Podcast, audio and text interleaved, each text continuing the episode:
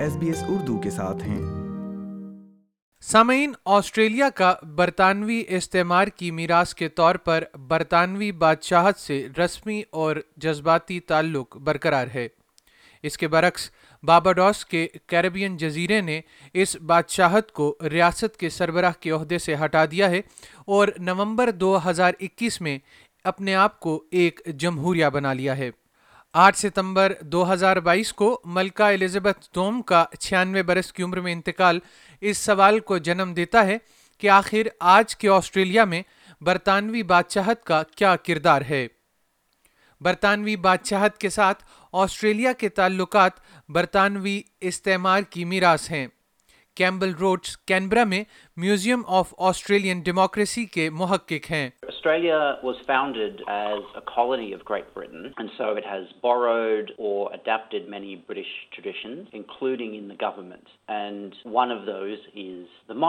لہٰذا برطانیہ کا بادشاہ یا ملکہ آسٹریلیا کی ریاست کی سربراہ بھی ہے۔ الزبتھ الیگزینڈرا میری ونسر فروری انیس سو بانوے میں اپنے دور حکومت کے آغاز کے بعد سے برطانیہ اور چودہ دولت مشترکہ کے ممالک کی ملکہ تھیں۔ الزبتھ دوم نے برطانوی تاریخ میں سب سے طویل عرصے تک خدمات انجام دینے والی موناک کے طور پر خدمات سر انجام دی تھیں۔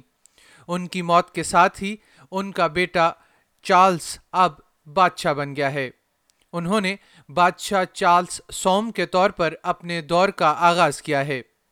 دولت مشترکہ کے تمام ممالک خود مختار ممالک ہیں جن کے اپنے قوانین اور اپنی حکومتیں ہیں۔ Australian republic movement A R M کے نیشنل ڈائریکٹر سینڈی بریار بتاتے ہیں کہ ہماری حکومت کا ڈھانچہ اور اختیارات آسٹریلین آئین کے ذریعے بیان کیے جاتے ہیں۔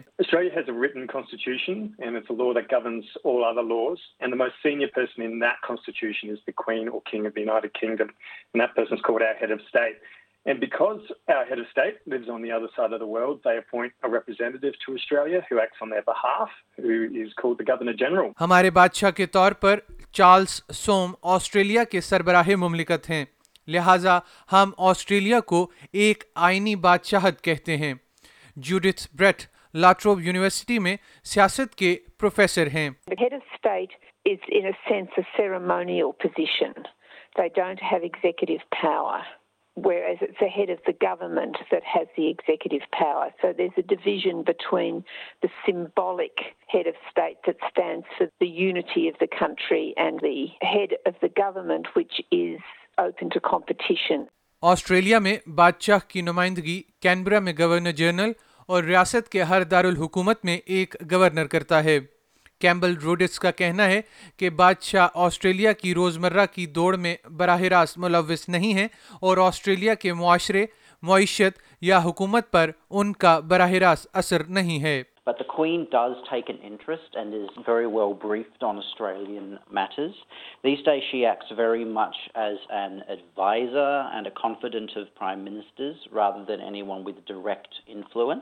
گورنر جنرل کا تقرر ملکہ یا بادشاہ آسٹریلیا کی حکومت کے مشورے سے کرتے ہیں در حقیقت وہ آسٹریلیا میں ولی عہد کے نائب کے طور پر کام کرتے ہیں ہمیشہ بادشاہ کے نام پر منتخب حکومت کے مشورے پر وہ عمل کرتے ہیں Once upon a time, they were appointed by the British government, but over time we have changed that and evolved. So now the Australian government makes the appointment.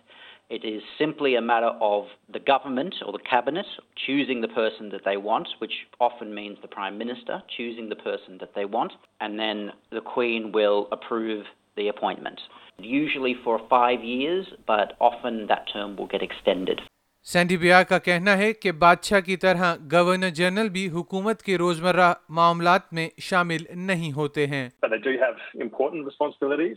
Every time a law is passed by Parliament, every time we want to go to an election, it needs the representative's approval. انیس سو چھیاسی میں Australia act نے بادشاہ کے سوا برطانوی اور Australian حکومتوں کے درمیان آخری سرکاری روابط کو بھی ختم کر دیا تھا۔ ملکہ الزبتھ دوم کے دور میں برطانوی کالونیز نے ایک بڑی تعداد میں آزادی کی کوشش اور بادشاہت سے اپنے تعلقات ختم کر لیے تھے۔ ان سب میں تازہ ترین بارباڈوس تھا۔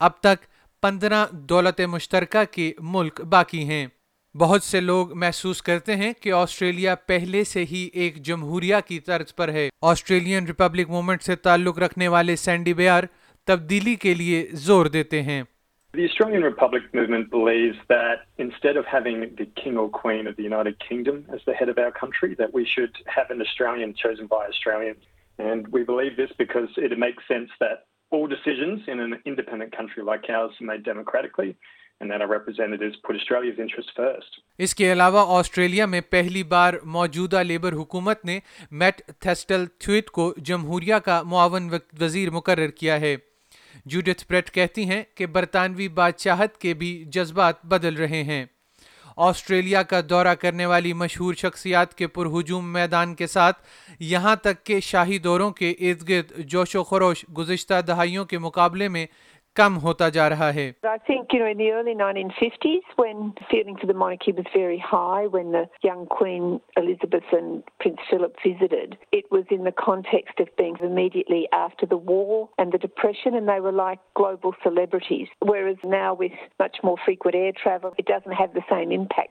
اگر آسٹریلیا ایک جمہوریہ بن جائے تو ہم دولت مشترکہ کا حصہ رہنے کا انتخاب کر سکتے ہیں۔ مثال کے طور پر بھارت نے ایسا ہی کیا ہے۔ تو یہ جمہوریہ کس طرح کی ہوگی؟ سینڈی بیار اور آسٹریلین ریپبلک موومنٹ نے اس سوال کا جواب دینے کی کوشش کی ہے۔ So we've been consulting the broad Australian public about what that would look like, and we will have an announcement on that in the coming months. Australian republic movement A R M نے جنوری دو ہزار بائیس میں the Australian choice model کا اعلان کیا تھا۔ یہ بتاتا ہے کہ آسٹریلین آئین میں کن تبدیلیوں کی ضرورت ہے تاکہ سربراہ مملکت کا انتخاب آسٹریلین عوام کریں۔ یہ سیٹلمنٹ گائیڈ ملکہ کی وفات کے موقع پر روزہ جرمن نے تیار کی ہے، جسے افنان ملک نے ایس بی ایس اردو کے لیے پیش کیا ہے۔ لائک کیجیے شیئر کیجیے تبصرہ کیجیے فیس بک پر S B S Urdu follow کیجیے